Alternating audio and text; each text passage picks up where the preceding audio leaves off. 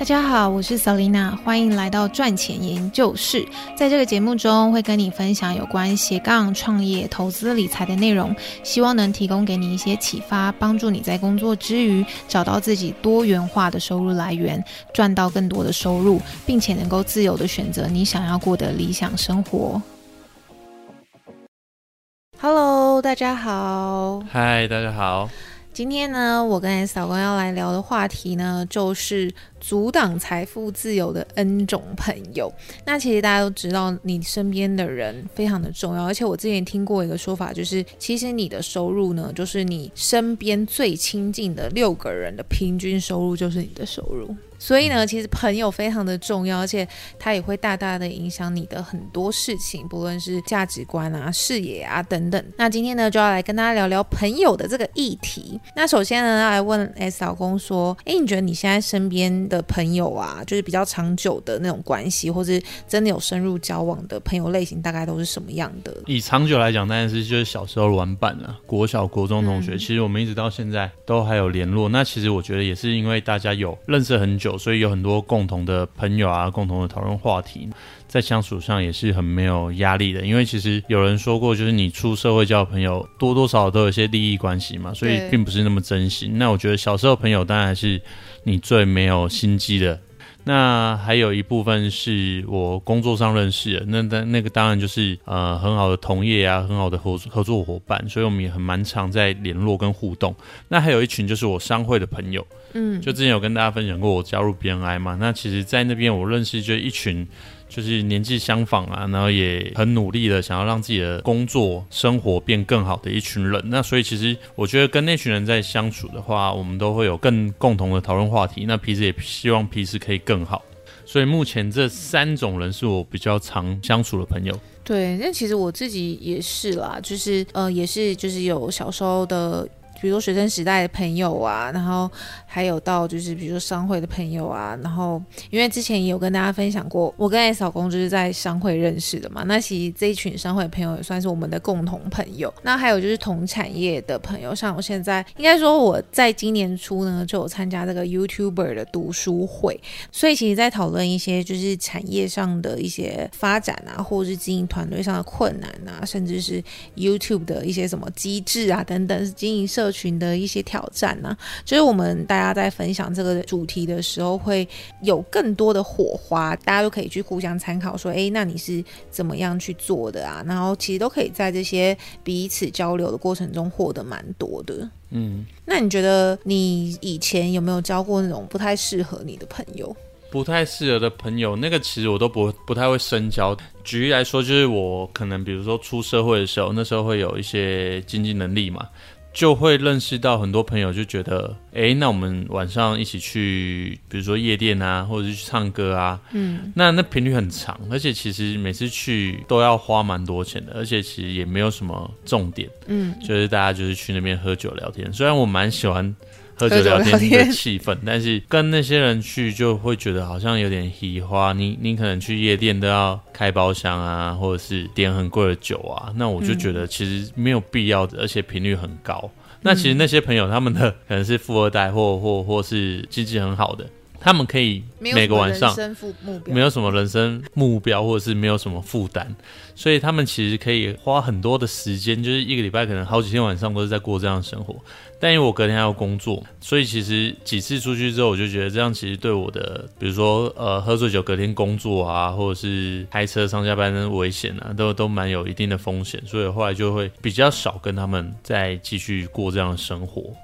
那我自己的话，我是后来就是比较不会那么常跟就是很负面的朋友来往。然后另外呢，就是我觉得可能就是对自己的人生没有什么想法，然后没有什么目标的人，我会觉得好像渐渐不会在同一个频率上，那这样子就会开始就是渐行渐远，因为可能也不知道见了面要聊什么啊的。所以我觉得即使是认识很久的朋友，如果没有一起成长，应该是说没有一起用同样的速度在成长的话，我觉得渐行渐远好像是蛮对，然后就是自然就会发生。有一种朋友是我可能也没办法接受，就是他很常抱怨。对，就是他可能每次都在抱怨东抱怨西抱怨谁谁谁，然后都不改变自己，对，都觉得自己对的，别人都要配合他，这种我也没办法跟他太密集的接触。真的。那你觉得就是在比如说以财富累积财富的这种状态的时候，你觉得身边的朋友是不是会有很重要的影响？当然啦，就是像我刚刚举例的那些朋友，他们很常去要出门喝酒嘛，那一次一个晚上可能就1、2千、2、3千甚至更多。有时候又会遇到一群朋友，像我之前前工作的一群同事，以当时的收入来讲，我是比他们好的，因为我之前有说我是做业务嘛，所以我每个月的薪水可能会比他们做固定事情的人来得多。那每次出去他们就觉得哦，那你应该要请客，尤其是如果你的抬头、你的工作的职衔又比较高的话，职称又比较高的话，那频率又很高的话，其实不是那么可以负担的。因为你说一次出去2、3千，那你一个礼拜请他们吃一次，一个月可能就1万多块，就花钱再请他们吃饭。那当然我觉得如果你今天同事的相处上，有时候你是需要去照顾到你的属下，这我觉得是没有问题，但频率不能太高。那包含我觉得他们的心态也不能觉得是理所当然啦。对啊，我觉得我自己是遇过就是比较奢华的那种朋友，可能就是他喜欢买名牌啊等等的，或者就是想要就是过很好的生活，但有时候并不是他的能力可以负担的。那我觉得这个时候就是价值观就会也会有一些出入了嘛。 对，那这可能就是在聊天的过程中啊，你会觉得好像有一句话不是叫做什么话不投机半句多。对，当你想要变成什么样的人，我觉得你慎选朋友非常的重要。然后如果你今天你想想看哦，如果你今天你的朋友都是比如说马云、比尔盖茨，那你是不是觉得自己可能就是那种巴菲特等级？就是其实成功人士都会聚集在一起嘛。对啊，而且其实你可以跟成就比你高的人当朋友，因为他们都可以教会你很多东西。真的。那我觉得这里也想要跟大家补充，就是说那你会因为之前有些人有问过我说那要怎么去认识这种好的人脉，那我觉得最重要就是你也要把自己提升到那个程度，就是他们也会想要在你身上学习到东西，或他们愿意跟你沟通，他们也愿意教你。要不然如果你没有去提升自己，然后可能态度也不好，他们会觉得话不投机半句多的那个人。对，没错。所以基本上呢，还是要多多充实自己啊，学习啊，然后这些不论是在提升自己上面有帮助之外，你也可以因此而让自己足够有那样子的怎么说能力吗，就是去跟那些你想要认识的层级的朋友去做聊天沟通。那还有一点很重要的是，如果你要跟这些成就比你好的人当朋友的话，你很重要就是你要谦虚啊，因为他们其实看过的人、碰过的事都比我们多很多。没错。那你不能用一副就是你懂很多的这种态度去跟他们接触，那你就是保持一个谦虚的心态去跟他们学习。我觉得他们都会很愿意跟我们分享一些他们的经验这样子。对，然后我之前看过一本书，他有说就是聆听比分享还要更重要。你聆听就是可以学习到东西，可是你分享都是在讲一些自己已经知道的事情，可是当你聆听，通常都是可以听到你自己原本不知道的事情。对的。好，那我们今天跟大家分享的主题就到这边，我们下次见喽，拜拜，拜拜。